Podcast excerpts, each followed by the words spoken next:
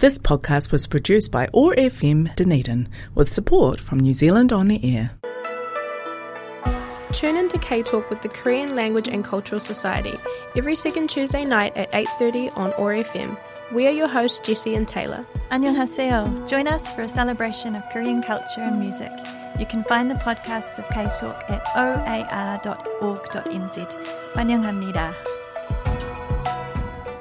One,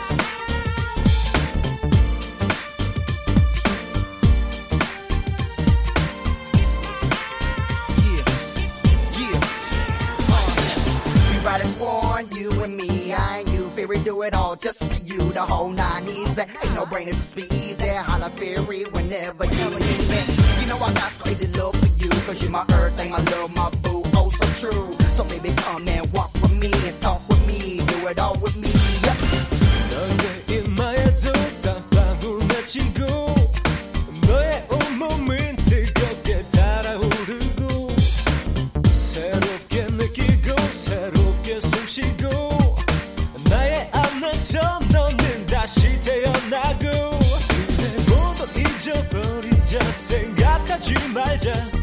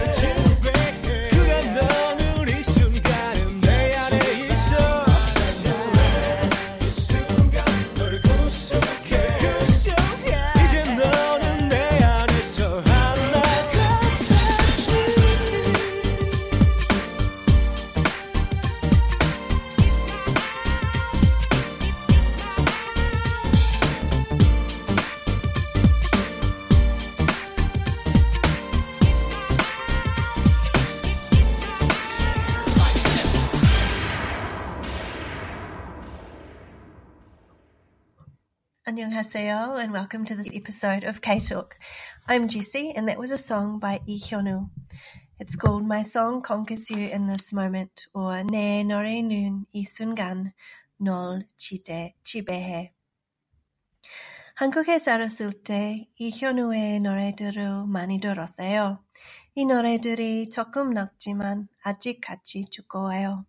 When I lived in Korea, I listened to a lot of songs by Lee Hyun-woo. Uh, he's a little bit old now, but his songs are still really good. So that's a song from his album Sinful Seduction. It's his ninth album and it's from 2004. Right, so um, welcome back to K Talk. Uh, and last time we had an interview between Taylor and her koro, her haraboji. Uh, she interviewed him about his time as a tour guide, working mostly with Koreans on um, Korean tour buses, both in the North and South Island. Um, and they discussed what he loved, you know, interactions and the food he liked, and how he enjoyed drinking kimchi juice, which sounds a bit dodgy very spicy, but um, yeah, that's great. uh, so today we're going to look at uh, Korean novels and some novellas. Um, well, some of these ones are grand epics that take us through the 20th century up until the present. Other ones have a narrower, more private focus. So hopefully, at least one of these will appeal to you. Um, there's a few epics that are really uh, just beautiful works. So, first up is one such epic. Um, it's got a great historical sweep through the ages and themes of journeying and characters' growth and changes in identity. It's called The Kingship, Kins, Kinship of Secrets by Eugenia Kim. Uh, it's published in 2018. So it's a great introduction to recent Korean history and how war and conflict has led to mass migration. It opens in 1950 with the advent of the Korean War. The Communist North Korean People's Army and the American-sponsored South Korea are offering counter-offensives. President Syngman Rhee is believed to have fled. Among the tensions and imminent warfare, swathes of Seoulites also fled south, many in doing so breaking with their families who have become trapped under the North's regime. One such family is the Hans. While one child stays in Korea, the rest of her family manages to escape to America. They leave the other daughter as a guarantee of their return. So you can imagine that this is going to end in terrible devastation. Eugenia Kim has based her novel on her own experience of leaving Korea with her family when she was young, just prior to this Korean War. Her novel is dedicated to her sister who was left behind in Korea and who had a vastly different childhood from her own. This is a memorable read despite being fairly dense in everyday detail, and therefore, quite often it feels a little bit slow paced, but it certainly provides enough detail for us to feel what it would have been like.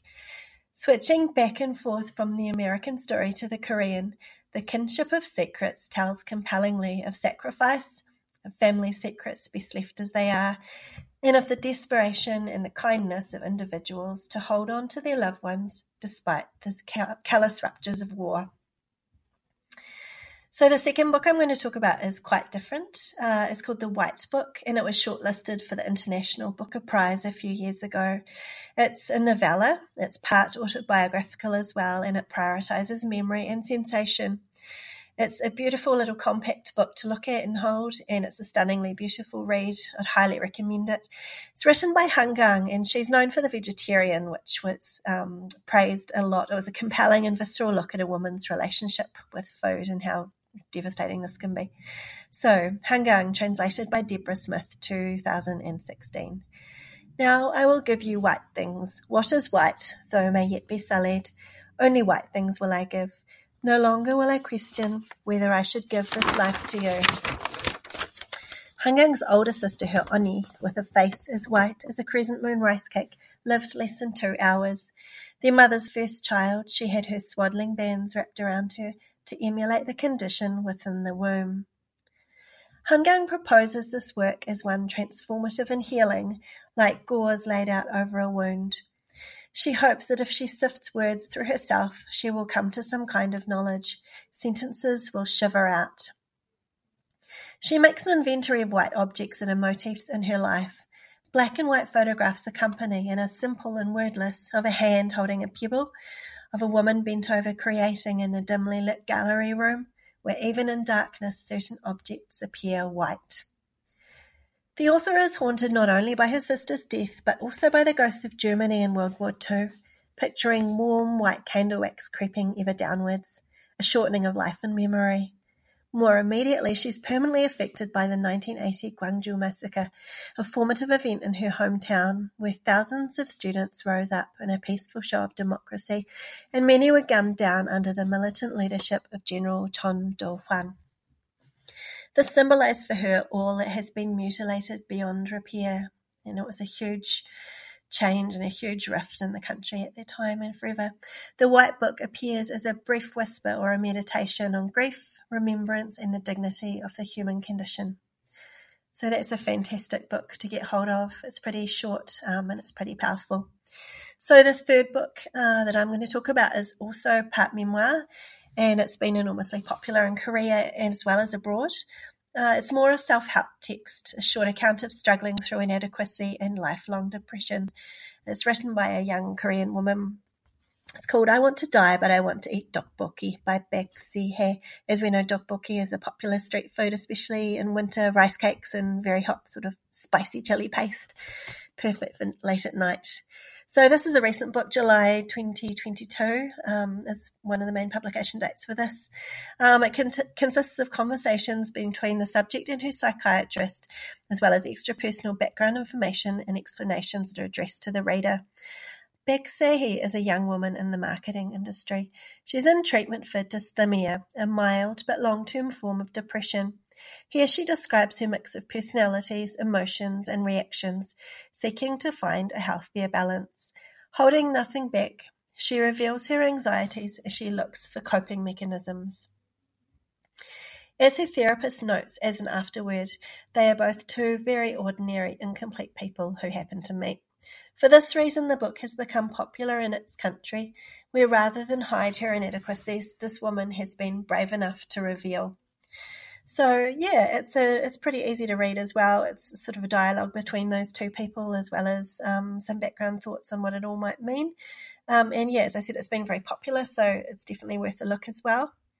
Uh, and now for the second song by Hyunwoo as well, it's called Momchuji Mareo, Don't Stop.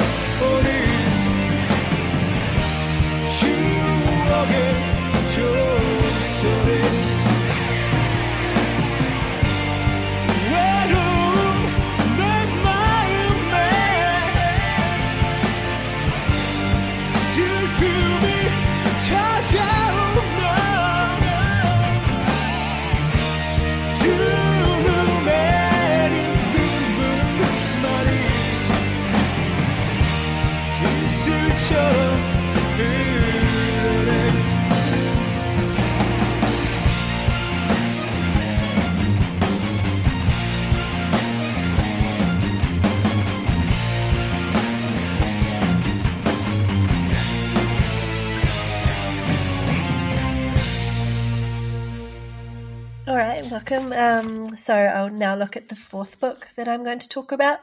It's called White Chrysanthemum, and it's a recent book, 2018. It's another beautiful and sweeping epic like The Kinship of Secrets. This is by Mary Lynn Bracht, and she's an American writer but of Korean descent, uh, set against the backdrop of a 1940s Japanese occupied Korea. In this story, we learn all about the matriarchal tradition of Haenyeo, which was around the coast women of the sea who free dive for long periods of time for seafood.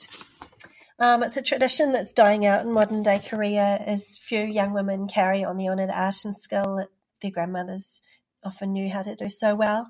Um, and Haenyeo are really, really interesting. You can, if you Google them online, H A E N Y O, you can find photographic uh, essays about them. I think it's by might be by the Times or National Geographic. But anyway, if you look online, there's really beautiful photos and stories about women diving.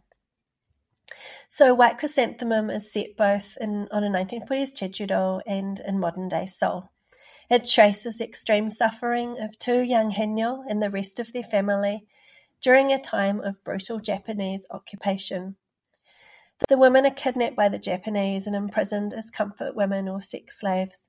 This book is based on the similar experiences of tens or hundreds of thousands of Korean women, and the story moves abroad to Manchuria as one of these women tries to escape. The title, White Chrysanthemum, reflects the flower of death and mourning. The main feeling is one of grief, of families torn apart, identities lost, and just a huge sense of trauma carrying down through the generations. Um, Bracht's novel is immensely involving and heartbreaking. Comfort women have only been able to tell their stories since the early 1990s.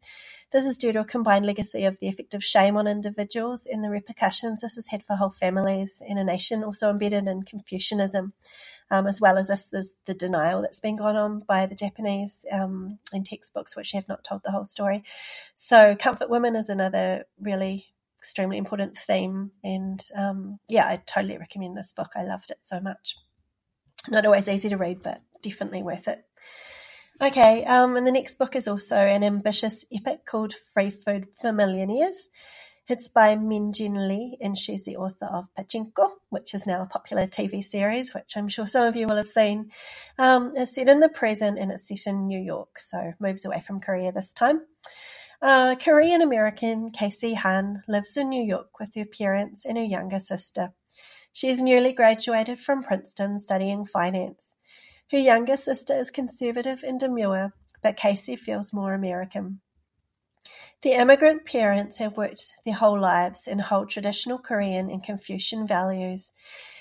Free Food for Millionaires was first published in 2007, but it's now in English for just quite recently. Um, at over 500 pages, it feels pretty fast.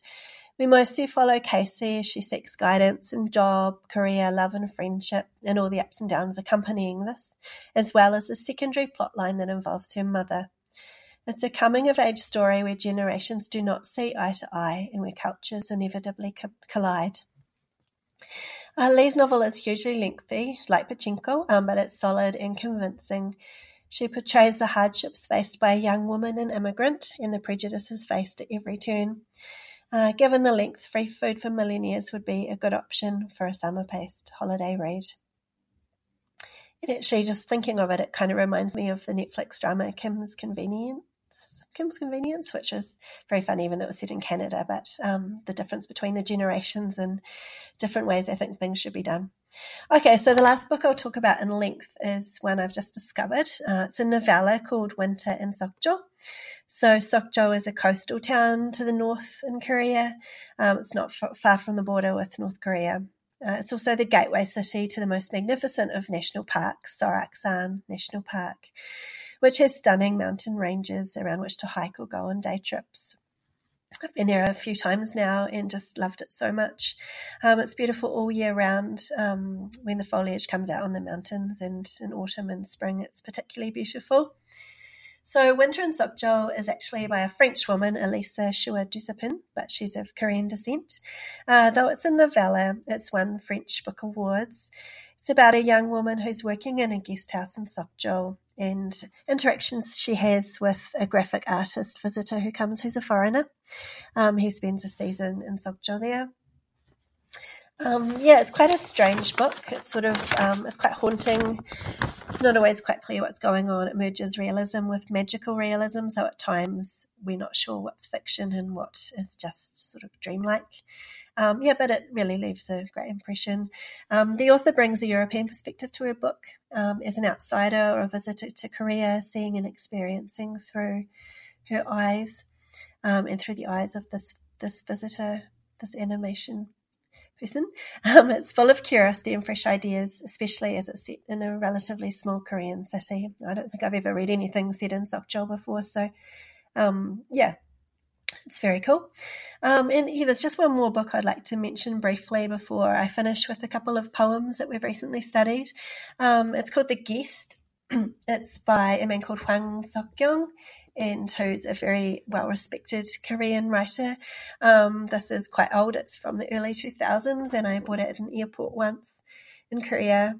And it's just a stunning story um, of the devastation of the Korean War on families and the split between everyone and all the terrible things that go on. And it's a really, really dark read um, and just incredibly powerful. So if you're feeling up to it, I recommend The Guest. Um, yeah. So, as you might know, we've been studying in a conversation class uh, the poetry of Na Tae-ju. And recently we did two comparative ones um, on seasons. On the first one's called Samwol, so March, which obviously in Korea is spring. And the second one is Tashi Guwari, so the coming of autumn coming again. So I'm just going to read them. you can think about what they might um, bring up for you. So, um, Samwal. Ochapi, ochapi, Samwarin onunkuna. Okoya manunkuna. Iwari ikigo. 추워와 가난한 마음을 익히고 높은 마음에 들어오는구나. 돌아와 우리 앞에 폴립과 거시피 비단 방석으로 가는구나. 새들은 우리들이 무슨 소리든 내보라 내보라고 저러는구나. 시내무 소리도 우리들이 치콜리라 그러는구나. 아, 젊은 아이들은 다시 한번 새 옷을 갈아입고 새 가방을 듣고 새 배지로 닦고 우리 앞으로 물결조 수척하겠지. 그러나 사무엘에도 외로운 사람은 여전히 어렵고 수수한 사람은 수수하겠지. So that one is about spring arriving and saying goodbye to February, um, March defeating February, and um, the coldness and sort of the impoverished minds of that time as everything opens up, new leaves and children coming out in new clothes, everything's sort of happy. Um, and then in the last two lines is a complete change in the tone. 외로운 사람은 여전히 외롭고 수순한 사람은 수수하겠지. So people that are lonely or solitary will remain that way always. Are always going to be like that. So yeah, that's a really abrupt end. It changes the whole tone and um, really contrasts with the changing of the seasons with a person whose personality does not change. So the other one is Tashi Guwari. So we use that to compare. That one, as I said, is about autumn, um, even though it would be spring here, obviously, in September. Um, Kirarira ore ore dwell suin in teromani, chiru hajiman towuk, iche chioe ke chole chachonda, 상처 받은 짐승들도 제 혀로 상처로 핥다 앞으로 잊게 되리라. 가을 과일들은 뻥지 안에서 쌀이 어리고 눈이 밝고 달이 굵은 알들은 excuse me, 아, 머리같이 갔다가 서둘러 돌아오리라. 구름 높이 높이 뒀다 한우 한 가슴에 새한 궁천이 쏟았다. 이제 제각기 가야 할 길로 가야 할 시간 기다리라 더욱 오래오래 그리고 많이. So that one doesn't have such an abrupt change. Um, it's talking about autumn coming on. It's the beginning of autumn, and getting into the intense um, colours and feeling of autumn, maybe a bit of sadness, um, the clouds in the sky like castles. Um, and the last two lines this time don't have such an abrupt change. Um, so, kirarira toak ore ore kriko mani. So, it's about waiting, waiting for the deeper days um, of autumn, so the ripening days. And just previously to that, it was saying how this will be something, you know, you do by yourself. Iche chega ki kare kilo kaya. So it's time to find your own path. Um, to do this as autumn goes on. So yeah, we love Na Tae-ju, so I recommend reading him. So it's time to finish now. Um, I just want to mention that um, we've been continuing with our culture workshops. Last time we had one of our teachers, Dong Ikson, who's started with us. He's also a wonderful chef. So he took us in a chapchae making workshop. Um, chapchae being vermicelli noodles with mostly vegetables and some meat. Um, not a spicy dish at all, but completely tasty. So we've got a few more wonderful ones um, workshops for the rest of the year. Um, so, but for now, I'll say goodbye. Um, thank you very much for listening. Um, uh, 감사합니다. 다음 나중에 이야기합니다. Okay, bye. Tune into K Talk with the Korean Language and Cultural Society every second Tuesday night at 8:30 on OAR FM.